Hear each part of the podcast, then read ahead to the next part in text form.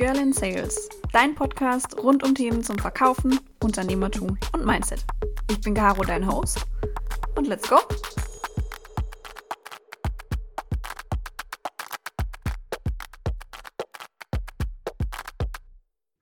Hallo meine Lieben, herzlich willkommen zu einer neuen Folge Girl in Sales. Wer es mitbekommen hat, hat vielleicht gesehen, dass ich seit Juni Teil der Leitung der Expertenkommission Managerinnen im Vertrieb bei den Vertriebsmanagern bin. Wir unterstützen unter anderem auch junge Frauen dabei, ihren Weg in den Vertrieb zu finden und viele junge Frauen, generell viele Frauen, die sich für den Sales begeistern oder im Sales starten möchten, denen fehlt es an einer Sache und zwar an Role Models.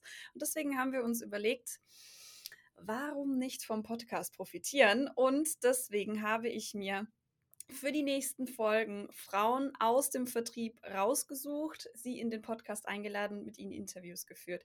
Diese Frauen sind sowohl in großen Konzernen als auch in coolen Startups im Sales tätig und berichten euch von ihren Erfahrungen und helfen euch, euren Weg in den Sales zu finden. Heute bei mir ist die liebe Evgenia. Ähm, sie ist von Oracle. Ich hätte nie gedacht vor zwei Jahren, dass ich mal jemanden von Oracle bei mir im Podcast habe. Jetzt ist es wahr geworden. Evgenia, es freut mich sehr, dass du heute hier bist. Liebe Caroline, vielen Dank für die Einladung. Ich freue mich sehr, dabei zu sein. Sehr gerne. Ich meine, es macht ja auch Sinn. Ähm, hol uns doch vielleicht mal zu Beginn ab. Oracle sagt, glaube ich, jedem was, aber sag uns doch mal, was du im Sales eigentlich machst bei Oracle. Ja, mache ich gerne. Äh, ich bin seit zwei Jahren bei Oracle äh, im Vertrieb, insgesamt seit fünf Jahren. Äh, und in den letzten zwei Jahren bin ich im öffentlichen Sektor tätig. Seit einem Jahr leite ich das Team, das Vertrieb in den Länderverwaltungen macht. Ähm, jetzt das in diesem Jahr habe ich auch noch die kommunale Ebene dazu bekommen. Und mein Team vertreibt natürlich die Core-Produkte von Oracle, sprich Datenbank, Integrationsprodukte, Analytics-Produkte, BI-Produkte Produkte, also im Prinzip alles, was man äh, unter Middleware äh, und ähm, Datenbanken zusammenfassen kann. Okay, das heißt, es ist Sales, es ist Sales mit ähm, ja, dem Staat eigentlich, mit der öffentlichen Verwaltung. Wir alle kennen das, das ist vielleicht ein bisschen langsamer. Aber bevor wir über die Herausforderungen in deinem Job sprechen, ähm, hol uns doch vielleicht mal ab, was du vor deinem Sales-Job bei Oracle gemacht hast. Ja, also es war bei mir jetzt nicht gerade ähm, der geradlinige Weg in Sales, sondern ich habe ursprünglich Jura studiert ähm, an der LMU München und habe nie gedacht, dass ich jemals in Sales landen werde, sondern ich habe ganz klassisch äh, in einem großen Konzern nach dem Studium angefangen in der Rechtsabteilung als Syndikus äh, äh, Anwältin und ähm, war zuerst eigentlich für Expansion nach Russland äh, und Osteuropa zuständig, weil ich ursprünglich aus Russland komme. Äh, dann äh, bin ich in den Bereich IT-Einkauf gewechselt, ja, wiederum in meiner rechtlichen Funktion und da habe ich natürlich verhandelt auch mit den äh, mit Marktbegleitern von, von Oracle, ja, ähm, den üblichen Verdächtigen sozusagen, Microsoft und SAP-Kollegen und Salesforce und so weiter und so fort und dachte mir, hm, IT Ist eigentlich ganz interessant. Ähm, Angebot von Oracle kam kurz drauf und so bin ich dann ähm, zu Oracle gekommen. Ähm, mittlerweile sind es schon fünfeinhalb Jahre her und mein Start war ebenso in der Rechtsabteilung. Ähm, es war zwar eine spannende Aufgabe, aber die Technik hat mich zum einen immer mehr interessiert und ich wollte immer mehr verstehen, was genau verkaufen wir eigentlich, ja, und wofür brauchen wir all die Verträge, die wir verhandeln, ja. Äh, und abgesehen davon natürlich war irgendwann äh, der Tatendrang groß in mir zu überlegen, wie könnte ich das vielleicht selbst machen. Ja, also dass man nicht nur den Auftrag natürlich bekommt und den Vertriebskollegen dabei hilft, die Aufträge abzuschließen, sondern ähm, die Frage an mich selbst, könnte ich das vielleicht auch?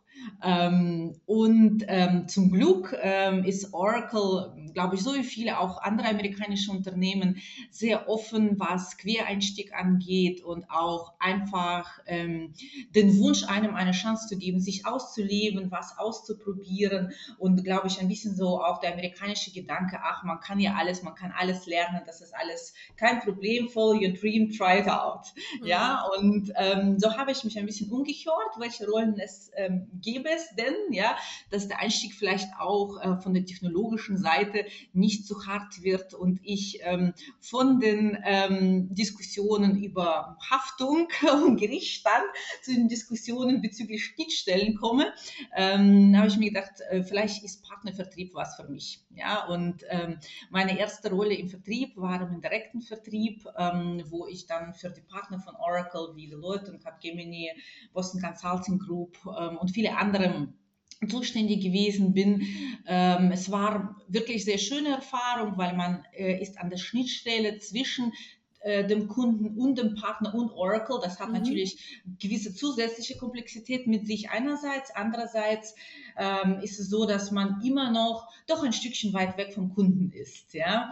Und dann dachte ich mir nach eineinhalb Jahren, ich will das jetzt wirklich probieren direkt beim Kunden, ja, und ähm, bin gewechselt in die Rolle von einem Account Manager damals für die Bundesagentur für Arbeit. Hm, ist einer der größten Kunden von Oracle und äh, da war ich ähm, ganz glücklich, dass mein damaliger Chef mir das zugetraut hat, gleich einen großen Kunden zu betreuen, ähm, was natürlich große Komplexität mit sich bringt, ja, allein auf der Kundenseite, aber auch was die Bedürfnisse einfach angeht, ja. Mhm. Und ähm, ich würde sagen, erst da ist es mir klar geworden, was so schön im Vertrieb ist, ja, weil man wirklich große Aufgaben bekommen kann, große Freiheiten, aber auch große Verantwortung, die damit verbunden ist. Äh, und ich glaube, wenn man ähm, mit diesen Sachen gut leben kann, dann kann man im Vertrieb auch sehr glücklich werden. Auf jeden Fall. Also ich hätte mir jetzt kein schöneres Pro-Statement für den Vertrieb äh, ausdenken können, aber das habe ich auch schon in den letzten Interviews gehört. Jede einzelne der Frauen, mit denen ich sprechen darf, ähm, brennt für den Vertrieb und es ist ähm, ja immer wieder schön zu sehen. Es gibt noch mehr wie mich. Das ist toll. ja, ich freue mich auch über jede Frau im Vertrieb, die ich ja. treffe. Ich muss ehrlich sagen, es gibt leider nach wie vor zu wenige, ja, aber ich glaube, wir beide jetzt arbeiten auch gerade daran, dass es mehr werden. Ja. zum einen. Ja.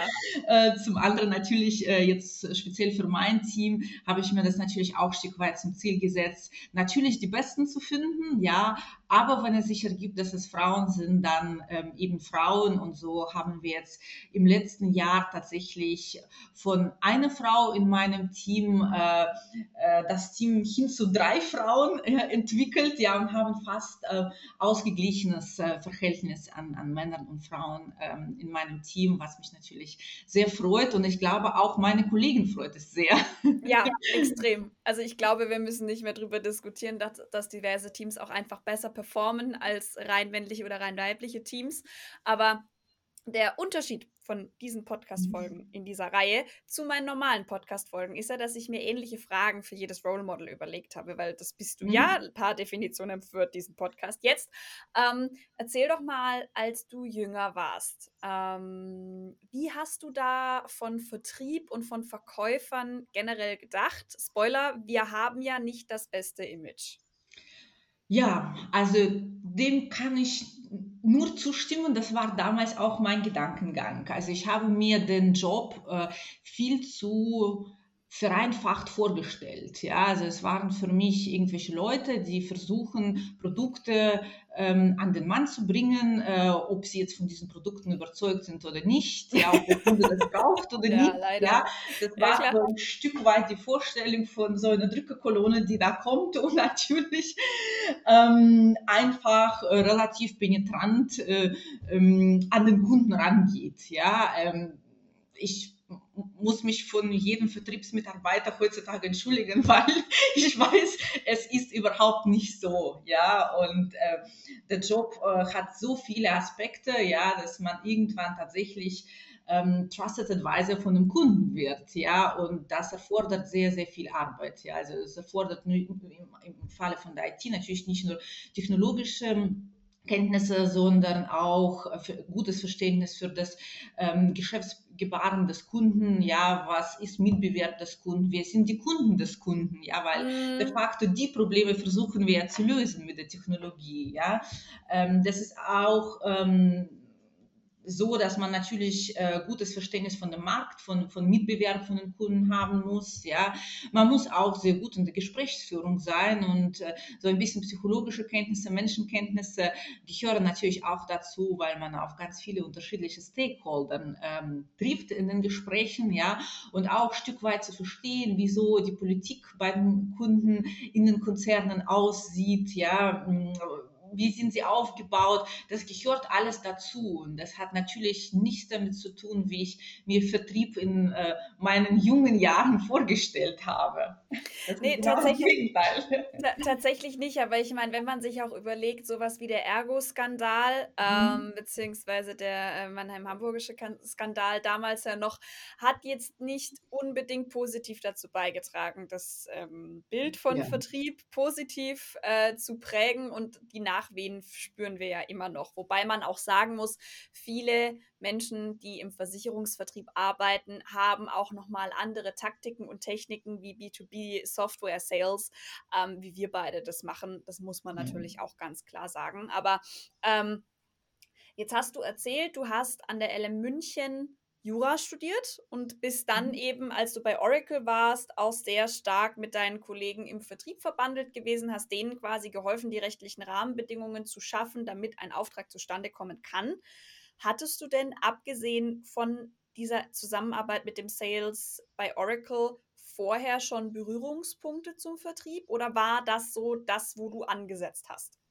Äh, davor hatte ich gar keine Berührungspunkte. Natürlich im Studium gar keine, weil mhm. äh, ja, man kann, wenn man sehr weit denkt, sagen, dass auch die Rechtsanwälte irgendwo Vertrieb von eigener Dienstleistung machen. Ja, war mhm. in meinem Fall gar, eigentlich nicht so, weil ich eben im Konzern äh, in der Rechtsabteilung gearbeitet habe. Und ansonsten jetzt im privaten Umfeld, ich glaube, so wie es oft ist, wenn man Jura studiert hat, kennt man halt viele Anwälte, ja, und, und wenige Menschen aus anderen Berufsgruppen, ja, also ich hatte gar keine Berührungspunkte gehabt. Äh, Oracle war ähm, dem Falle die erste Stelle und ähm, ja, auch da bei dem Wechsel natürlich habe ich mir auch äh, immer gedacht, wahrscheinlich gibt es irgendwelche Tools und Instrumente und Methoden, die ich unbedingt kennen muss. Und wenn ich nicht kenne, dann werde ich das nicht können. Und wie kann ich das alles erlernen, ja, mhm. äh, bis man irgendwann verstanden hat, natürlich gibt es diese Methodiken, so ist es nicht, ja. Aber der Faktor hat einfach viel mit aktivem Zuhören und mit Interesse an, an Kunden und an, an, Produkten zu tun, ja. Und weniger daran, dass man das jetzt irgendwo wirklich erlernt hat, ja. Weil ich würde sagen, auch Vertrieb ist eine der wenigen ähm, Berufsgruppen, wo es in dem Sinne keinen Studiengang gibt, nachdem man einen Vertrieb kann es kann auch, also ich habe neulich eine schöne Diskussion auf LinkedIn gesehen ähm, vom äh, Dominik Wadi, der arbeitet bei Pleo. Ähm, große Empfehlung mhm. meinerseits übrigens. Jeder, der eine coole Karte zum Spesen abbrechen braucht, das ist unbezahlte Werbung. Ich finde es einfach nur ein super Konzept. ähm, genau, nein, die Jungs von Pleo haben eine ähm, Diskussion angestoßen auf LinkedIn. Ähm, warum gibt es noch keine Ausbildung zum Vertrieb? Und ähm, ich kann da jetzt auch von mir erzählen. Ich habe ja zwei Jahre erfolgreich am Bachelor vorbei studiert, wie ihr wisst. Ähm, und habe jetzt parallel, und das weiß keiner, eine Ausbildung gemacht unter der Hand. Es wusste keiner, dass ich die mache, aber ich wollte halt irgendwas äh, auf Papier haben. Mhm. Und diese Ausbildung befasst sich mit Dialogmarketing. Das heißt, da ist natürlich auch Verkaufen dabei, mit einem großen Anteil, weil du dann Preisverhandlungstechniken kennst und Einwandbehandlung und Kündigerrückgewinnung und solche mhm. Geschichten lernst du da aber ab, also der Unterschied zwischen Vertrieb und klassische BWL zum Beispiel ist, dass du bei BWL Praktiken hast, die du eins zu eins übertragen kannst. Mhm. Und bei Vertrieb kannst du das ab einem gewissen Punkt nicht mehr. Du musst aktiv zuhören und du musst aber auch gute Fragen stellen. Und du musst lernen, im richtigen Moment den Mund zu halten, wenn ich das jetzt so sagen darf. Aber manchmal musst du bis zu einem gewissen Punkt präsentieren und dann einfach mal dich selbst zurücknehmen und deinen Kunden sich das Produkt selbst verkaufen lassen. Und ja. das Projekt, in dem du arbeitest. Stimme ich dir absolut zu. Ich glaube, den Vertriebenen fällt es relativ leicht zu reden und ja. relativ schwer zu schweigen. Ja. Aber in der Tat ist es so, ähm, dass ein gelungener Termin äh, ist für mich äh, dann gelungen, wenn der Kunde 80 Prozent der Zeit gesprochen hat. Ja, mhm. weil erst dann hat man erfahren, was bewegt eigentlich den Kunden. Ja, was sind die Schwerpunkte und daraus kann man dann Lösungen ableiten ableiten. Ja, wenn man natürlich Produktpitch macht, ist es einfach nicht mehr zeitgemäß. Also ich glaube, diese Zeiten sind einfach vorbei, weil auch die Probleme und Themen bei den Kunden sehr komplex geworden sind. Also die kann man nicht mit einem Produkt erschlagen. Ja, äh, es ist, es ist relativ komplizierte, auch jetzt im Falle von IT natürlich IT-Architektur und Herausforderungen, die da sind. Ja, und da müssen so viele Interessen befriedigt werden. Also da, da hilft einfach Produktpitch nicht, ja, sondern wie du sagst, aktives Zuhören, ja, und dann das Entwickeln von, von Lösungen, ja, die auch jetzt ähm, kein einfaches Spiel sind, ja, dass man da irgendwie in einem Tag was hat, sondern da arbeiten wirklich unterschiedliche Leute zusammen bei uns aus unterschiedlichen Lines of Businesses, ja. Äh, zum Glück hat Oracle eine Palette von 5000 Produkten, so dass wir natürlich äh, sehr unterschiedliche Bedürfnisse befriedigen können, ja. ja Aber die beste Lösung für den Kunden zu finden, das ist äh, eine wahre Kunst. Auf jeden Fall, zumal man ja auch sagen muss, was wir machen im B2B SaaS oder Software Sales ist vor allem auch viel Consulting. Ja. Also wie viele Kunden oder jetzt Kunden ich in den letzten Jahren beraten durfte, die tatsächlich auch prozessual und von der Strategie her Dinge umgestellt haben. Nicht, weil unsere mhm. Produkte nicht vorher reingepasst haben, sondern weil sie einfach gemerkt haben, ich kann es dadurch noch besser machen. Und das machen wir in mhm. Vorleistung. Also wir zum Beispiel haben keine Consulting-Fee, die wir ansetzen an einen Verkauf, sondern all das, was vor dem Abschluss passiert, ist quasi von uns die Vorleistung, die wir geben, ja. bei euch wahrscheinlich auch. Ähm, und wir gehen extrem tief dann auch in dieses andere Unternehmen rein. Mhm. Und das mhm. gehört auch dazu. Und da muss man auch Lust zu haben. Absolut, ja. Vor allem, du hast natürlich immer unterschiedliche Themen, ja, weil ja. je nachdem, aus welcher Industrie der Kunde kommt, sind es ganz unterschiedliche Herausforderungen. Größe des Kunden spielt natürlich auch eine Rolle, interne Strukturen auch. Und es ist bei uns auch so natürlich, dass die Pre-Sales-Kollegen sehr viel in Vorleistung gehen, ja, und wirklich zusammen mit dem Kunden eine Lösung entwickeln für die Probleme, die der Kunde hat. Und zum Teil müssen wir zuerst überhaupt verstehen, ist das Problem, was der Kunde uns beschreibt, das das Problem, ja, ja. oder ist noch irgendwas dahinter, ja, und wie du sagst, natürlich auch prozessuale Themen, äh, Change Management, ja, zum Teil sogar personelle Entscheidungen und so weiter. Das hängt alles zusammen, ja, und da hat äh, Oracle in dem Fall Falle breites Partnernetzwerk. Ja, das wären natürlich die Leute, die PMO besser können zum Beispiel, ja, die bringen wir einfach mit rein, weil alleine Themen zu lösen, das fällt auch großen Softwarehäusern immer schwerer. Ja, natürlich. Ich meine, klar, ähm, wenn man sich überlegt, diese, ähm, dieses es muss auf mich zugeschnitten sein, ist ja nicht nur für uns als Endverbraucher immer wichtiger. Ähm, bestes Beispiel, eine App wenn ich eine App auf meinem mhm. Smartphone habe, will ich sie in zehn Sekunden verstanden haben. Wenn sie mir zu komplex ist, dann lösche ich sie wieder. So, selbst ja, Spiel ja. im B2B-Sales. Wenn ich ein Produkt und das, was es mir bringt, nicht in kürzester Zeit verstehe, und da kann der Verkäufer noch so gut sein, wenn das Produkt komplex ist, dann bringt das einem nichts. Wenn dieser Prozess des Verkaufens nicht so stark auf den Kunden zugeschnitten ist wie nur möglich, dann ist es sehr schwer, den Kunden am Ende zu closen, weil dann musst du sehr viel mehr Überzeugungsarbeit leisten und dann kommt wieder die Drückerkolonne ins Spiel ja. die wir eigentlich alle nicht genau, sein wollen. Genau. Und dann natürlich auch, sogar wenn das Produkt schon implementiert ist, eigentlich ja. ist der Verkauf da auch nicht zu Ende, ja, sondern genau. äh, da muss man auch die Mitarbeiter, die dann mit diesen Produkten arbeiten, weiter schulen und den Kunden dabei mitbegleiten, weil der Vorstand kann super begeistert sein, ja, von der Umstellung auf die neue Software. Dann kriegen es die Leute in die Hände, die das wirklich bedienen müssen, ja, und wenn man die nicht abgeholt hat, ja, und im Vorfeld nicht geschult hat, dann kann es sein, dass die Enttäuschung dann sehr groß ist, weil sie damit nicht umgehen können eventuell. Ja, es gibt ja mittlerweile selten sehr einfache Produkte. ja. Und ähm, ja, also da sind wir auch dabei, natürlich mit Oracle University einfach den Kunden weiter zu begleiten, damit die Zufriedenheit auch auf der Basis da ist, weil erst dann hat es Mehrwert auch für den Kunden, wenn die Software akzeptiert worden ist und die, die eigentlichen Nutzer, ja, das wirklich als Hilfe für sich sehen und ja. nicht als noch eine Umstellung, die jetzt vielleicht für die im täglichen Doing in dem Sinne nichts gebracht hat. Ja, ja auf jeden Fall, auf jeden Fall.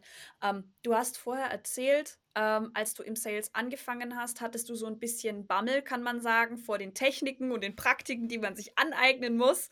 Ähm, Gab es denn was, was du dir zum Start in den Sales gewünscht hättest? Also einerseits von Seiten deines Arbeitgebers und andererseits aber vielleicht auch von deinem Umfeld, weil wenn ich mir überlege, als ich meinen Mädels damals, als ich mit dem Studium aufgehört habe, erzählt habe, dass ich in den Sales gehe, haben die alle gesagt, wie kannst du nur?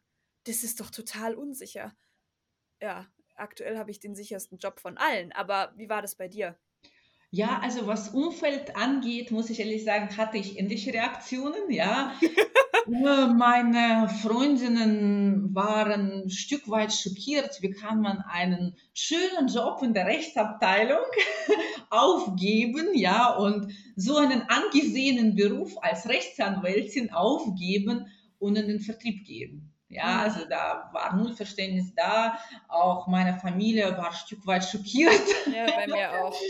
Äh, was ist mit dir passiert? Ja, weil ähm, äh, natürlich mit äh, dem Split ja im Gehalt war für sie das auch äh, unverständlich, warum praktisch verzichtet man auf das Gehalt. Dabei ist es ja nicht der Punkt, sondern man gibt sich in dem Falle eine Chance auf äh, mehr Verdienst, wenn man gut ist. Ja, und ja. Äh, da sollte man, glaube ich, keine Angst davon haben, sich an den Erfolgen messen zu lassen. Ja, und äh, das ist auch okay, gewisse Leistungsdruck zu haben. Ja, den hat man ja in einem anderen Job auch, nur ähm, zum Teil, es spiegelt sich äh, finanziell nicht unbedingt wieder, ja, ob man jetzt gut oder schlecht performt hat.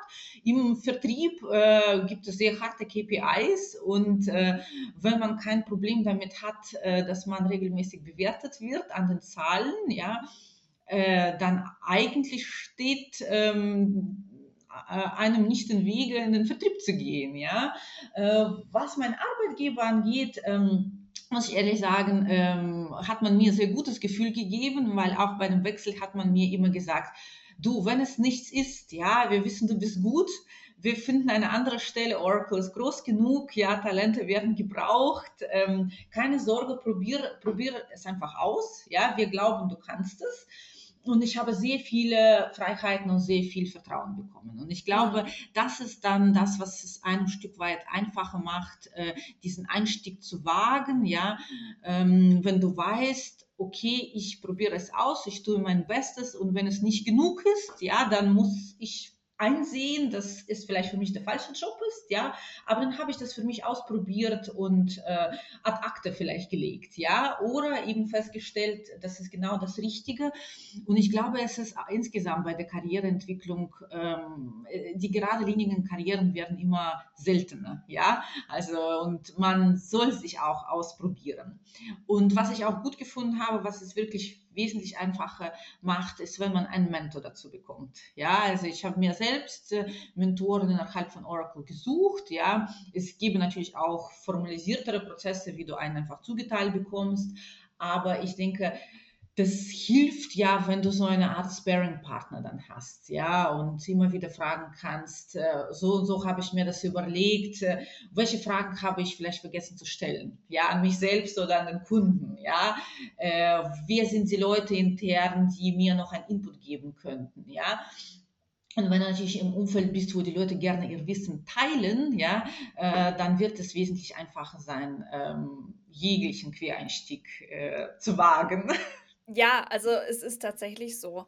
Ähm, viele, die gerade auch in Konzernen oder in großen Unternehmen arbeiten, beispielsweise im Marketing oder im Product Management, ähm, und die dann sagen, ich möchte in den Sales, irgendwie ist das cool, die haben einen coolen Spirit, die ähm, fahren vielleicht auch, keine Ahnung, also bei, bei, bei ähm, HubSpot gibt es ja den, ich glaube, es heißt äh, Directors Club und das sind quasi die High Performer, die werden einmal im Jahr irgendwo hin eingeladen, einmal Hawaii, dann mhm. äh, Moskau, also alles dann tatsächlich auch auf, auf, äh, auf Kosten des, des Unternehmens.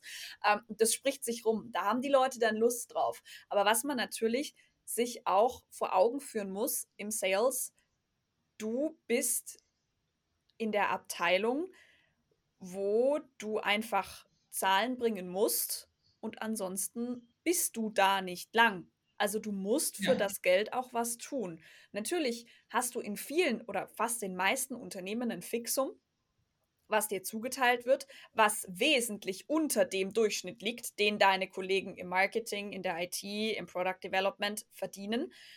Meistens liegt es aber daran, dass du dann eben ungedeckelte Provisionsbasis hast. Das heißt, du kannst auch zehnmal so viel verdienen wie vorher mit deinem Fixgehalt, was du in der bisherigen Abteilung verdient hast. Das lockt sehr viele. Man muss aber auch wirklich Lust drauf haben, an sich selbst zu arbeiten. Ja, absolut, ja. Und am Ende, man lernt ja auch jedes Jahr dazu. Also es ist jetzt nicht so, ja. dass man, wenn man anfängt, dass man sofort den Markt begriffen hat, die Kunden begriffen hat. Das dauert seine Zeit, ja. Und diese Zeit natürlich. muss man sich lassen. Und das ist ja vielleicht ein Stück weit auch Lehrgeld, was man dann drauf zahlt, ja. Aber wenn man es dann verstanden hat, ja, und sich erschlossen hat, dann eigentlich die Jahre drauf läuft es ganz anders. Dann hat man seinen langfristigen Plan, ja, und im Schnitt schafft man, wenn man ein paar Jahre nimmt, immer 100% plus ja, wenn man sich ernsthaft mit den Kunden äh, und mit den Bedürfnissen beschäftigt hat. Aber man kann nicht erwarten, dass man anfängt und im ersten halben Jahr ähm, hat man schon unglaubliche Erfolge. Also es kann passieren, es ist natürlich nicht ausgeschlossen. Vielleicht haben die Kollegen davor super Job schon geleistet, ja, und man erntet, ja, gibt es ja auch, ja. Aber wenn es nicht so ist, dann ähm, kann man davon ausgehen, dass man ein bisschen brauchen wird, um einfach in die Themen reinzukommen. Ja, war bei mir mit dem öffentlichen Sektor auch so. Ich hatte auch wenig, wenige Berührungspunkte, ja, bis man sich eingelesen hat, ja, was sind, was sind die Themen eigentlich, Gespräche geführt hat, ja, unterschiedliche Sichtweisen eingeholt hat und dann irgendwann hatte man ein klares Bild davon. Okay, ja. und dann kann, kann man natürlich entsprechend planen, ja, und sagen, das ist jetzt die Marschrichtung. Äh, ich glaube, das sind die richtigen Initiativen und ähm, dann entwickelt sich das einfach. Ja, ja, auf jeden Fall. Ähm, gibt es denn was, wenn du, also wenn du heute in einem Sales-Job einsteigen würdest, nochmal oder jetzt das erste Mal, gibt es was, was du dir zum heutigen Zeitpunkt wünschen würdest, was du vielleicht auch vor zweieinhalb Jahren nicht hattest? Was, glaube ich, in großen Konzernen einfach ein großes Thema ist, sind Prozesse. Mhm. Und ich würde mir wünschen, dass die, der Verkauf weniger prozesslastig wird intern. Mhm. Ja, also das mhm. ist, äh, war vor zweieinhalb Jahren so, das ist immer noch so und ich glaube, das wird auch Stück weit leider zunehmen. Da würde ich mir in der Tat einfach wünschen, äh, dass man äh, Sales ähm, ermöglicht, sich wirklich auf die eigentliche Vertriebsarbeit zu konzentrieren, ja, und sich äh, weniger mit äh, Backoffice-Themen zu beschäftigen. Also das ist, äh, mhm. glaube ich, vielleicht ein Stück weit Krankheit von Großkonzernen, ja. Es wird aber auf der Kundenseite auch was Formalitäten und so weiter angeht, nicht einfacher und bei uns natürlich auch nicht. Ja, also das ja. ist sozusagen der einzige Punkt, was, glaube ich, allen Vertriebsmitarbeitern in Großkonzernen schmerzt. Ja. Auch in kleineren Unternehmen, also wenn wir mit Konzernen zusammenarbeiten, das sind teilweise da bist du mehr mit prozessualer Arbeit beschäftigt, als dann wirklich mit den Terminen am Kunden und mit dem Kunden. Und das macht einfach, also Natürlich macht es Spaß, aber ähm, ich bin froh, dass sich 10% meiner Interessenten auf Konzerne verteilen und der Rest auf kleine und mittelständische Unternehmen. Ähm, und in meinem Fall aktuell ja auch die Fintechs, weil die sind dann noch mal etwas schneller, was sowas angeht. Ja. ja. ähm, Schön hast du es organisiert. Ja, ja ne?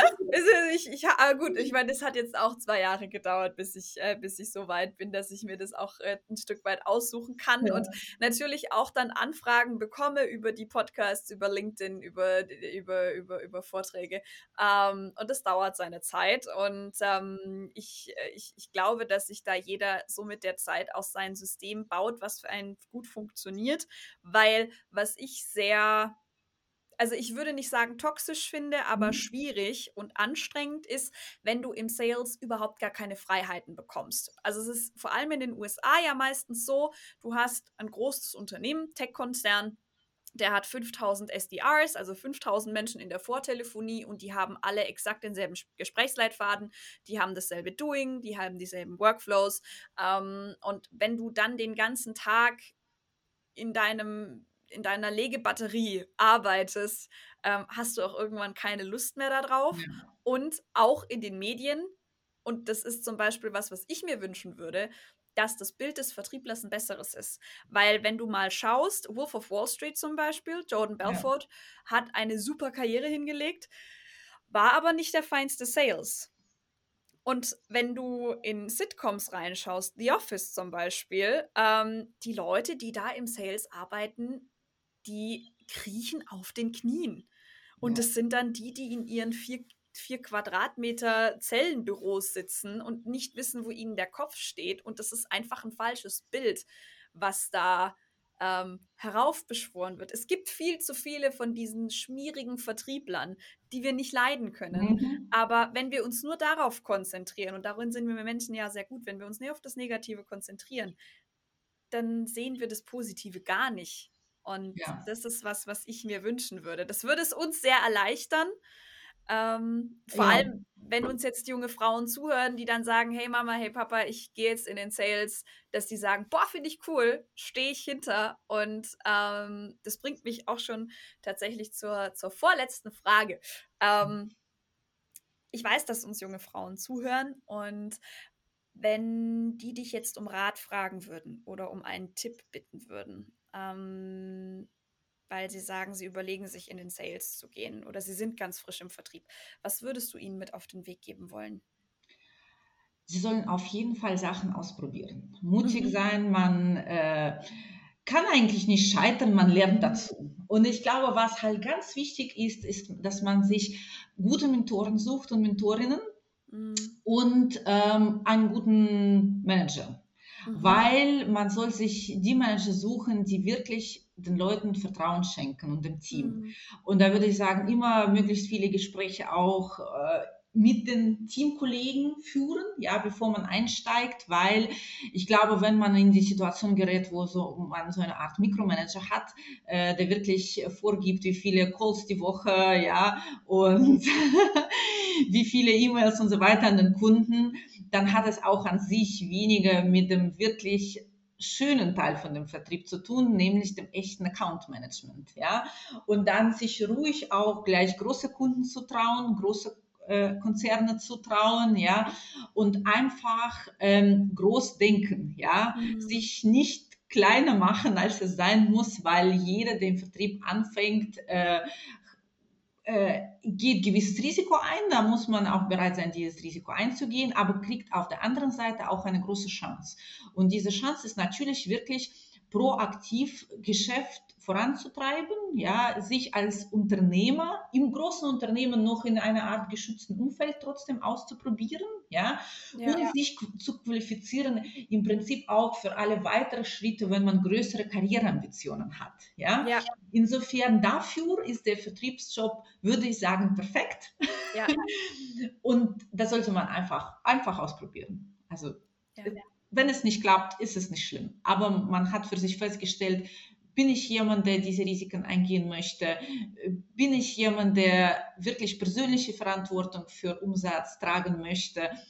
oder nicht. Und daraus, glaube ich, ergeben sich äh, ganz viele weitere Entscheidungen, die man so für sich, für eigenes Berufsleben dann treffen kann. Zumal man ja auch sagen muss, im Vertrieb arbeitet man mit sehr vielen anderen Unternehmen zusammen, die man vielleicht nie auf dem Schirm gehabt hätte. Man lernt äh, tolle Unternehmen kennen, man lernt tolle ähm, potenzielle zukünftige Arbeitgeber kennen. Und ähm, du hast im Vertrieb die Möglichkeit, dich mit so vielen Dingen und so vielen Menschen auseinanderzusetzen, wie behaupte ich in fast keinem anderen Berufszweig. Ähm, von daher, selbst wenn man es nur als Vehikel oder Katalysator nimmt für die Jahre, die danach kommen, ähm, ich kann es jedem nur ausprobieren. Ähm, die Geraldine hat es neulich sehr schön gesagt. Die hat gesagt, hey, ähm, du lernst so viel über dich selbst. Ähm, nicht nur, wenn du Vertriebler bist, sondern tatsächlich auch, wenn du dir dann später überlegst, ein Unternehmen zu gründen.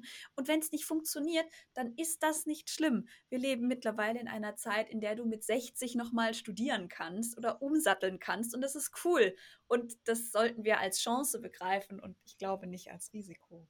Ja, bin ich absolut bei dir, kann ich das alles nur so unterstreichen, wie du gesagt hast. ähm, eine Frage ist auch bei dieser Reihe dieselbe wie bei allen anderen Podcasts auch. Ähm, Evgenia, hast du einen Buch, Film, Podcast oder Serientipp? Es kann von allem was sein, es können ein paar sein, es muss nichts mit Business zu tun haben, ähm, wo du sagst, das muss man kennen, ähm, ohne verpasst man was.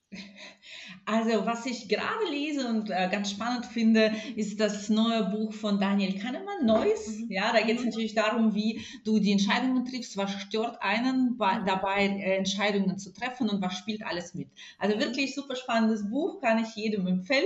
Mhm. Und ansonsten ähm, ich höre ich gerne Podcasts. Ja, ich weiß nicht, ob du Adam Grant kennst, finde ich seine Serie Work Life sehr schön. Ja, also das ist ein gelungener Mix äh, aus Karrieretipps und auf der anderen Seite sagen ein bisschen psychologischen Themen. Ja, es geht nicht um, um den Vertrieb, aber allgemein darum, im Prinzip, wie man ähm, das eigene Leben vielleicht ein bisschen bewusster gestaltet und äh, gewisse Entschleunigung auch reinbringt und sich auf die richtigen Sachen konzentriert. Ja, äh, und wenn man noch mehr Role Models äh, sich anhören möchte, dann ist Podcast von Simone Maine, die Boss, äh, finde ich auch äh, ein ganz guter guter Tipp. Man äh, kann sich da die äh, Geschichten von ganz faszinierenden Frauen anhören. Ja, sehr, sehr schöne Tipps. Äh, ihr findet, wie ihr es von mir gewohnt seid, alle Dinge, die wir jetzt im Podcast angesprochen haben, auch nochmal in den Show Notes. Wer Fragen hat, darf sich sicherlich gerne bei dir melden, Evgenia. Ähm, Immer gerne. Dazu habe ich dein LinkedIn-Profil in die Shownotes gepackt. Genauso, ähm, wenn ihr zum Beispiel Lust habt, im Sales zu starten und Lust habt auf einen Sales-Job, meldet euch gerne bei Evgenia oder mir. Ich habe ein paar Kontakte auch zum Portal Sales Job selbst, ähm, wo ich euch vermitteln kann, wo ich euch Tipps geben kann. Ähm, es hat mich sehr gefreut, dass du heute hier warst, Evgenia. Du bist das erste Role Model. Du hast den Anfang gemacht. Das ist äh, immer der wichtigste Teil und du hast es mit Bravour gemeistert, dein erster Podcast. Danke sehr. Es war auch sehr einfach mit dir, Caroline. Hat mir sehr Spaß gemacht. Das freut mich. Und ähm, wenn ihr noch mehr Informationen zu meiner äh, Expertenkommission, den Managerinnen im Vertrieb oder zu den Vertriebsmanagern generell habt, wenn ihr Mitglied werden möchtet oder Informationen braucht, findet ihr alle weiteren Infos in den Show Notes. Nächste Woche kommt das nächste Role Model. Es ist auch ein cooles Unternehmen mit cooler Vision. Ich habe noch ein paar auf Lager. Ich freue mich mega auf das, was kommt. Morgen euch einen erfolgreichen Wochenabschluss. Nächste Woche Happy Selling und wir hören uns ganz bald. Macht's gut. Bis dann. Ciao, ciao.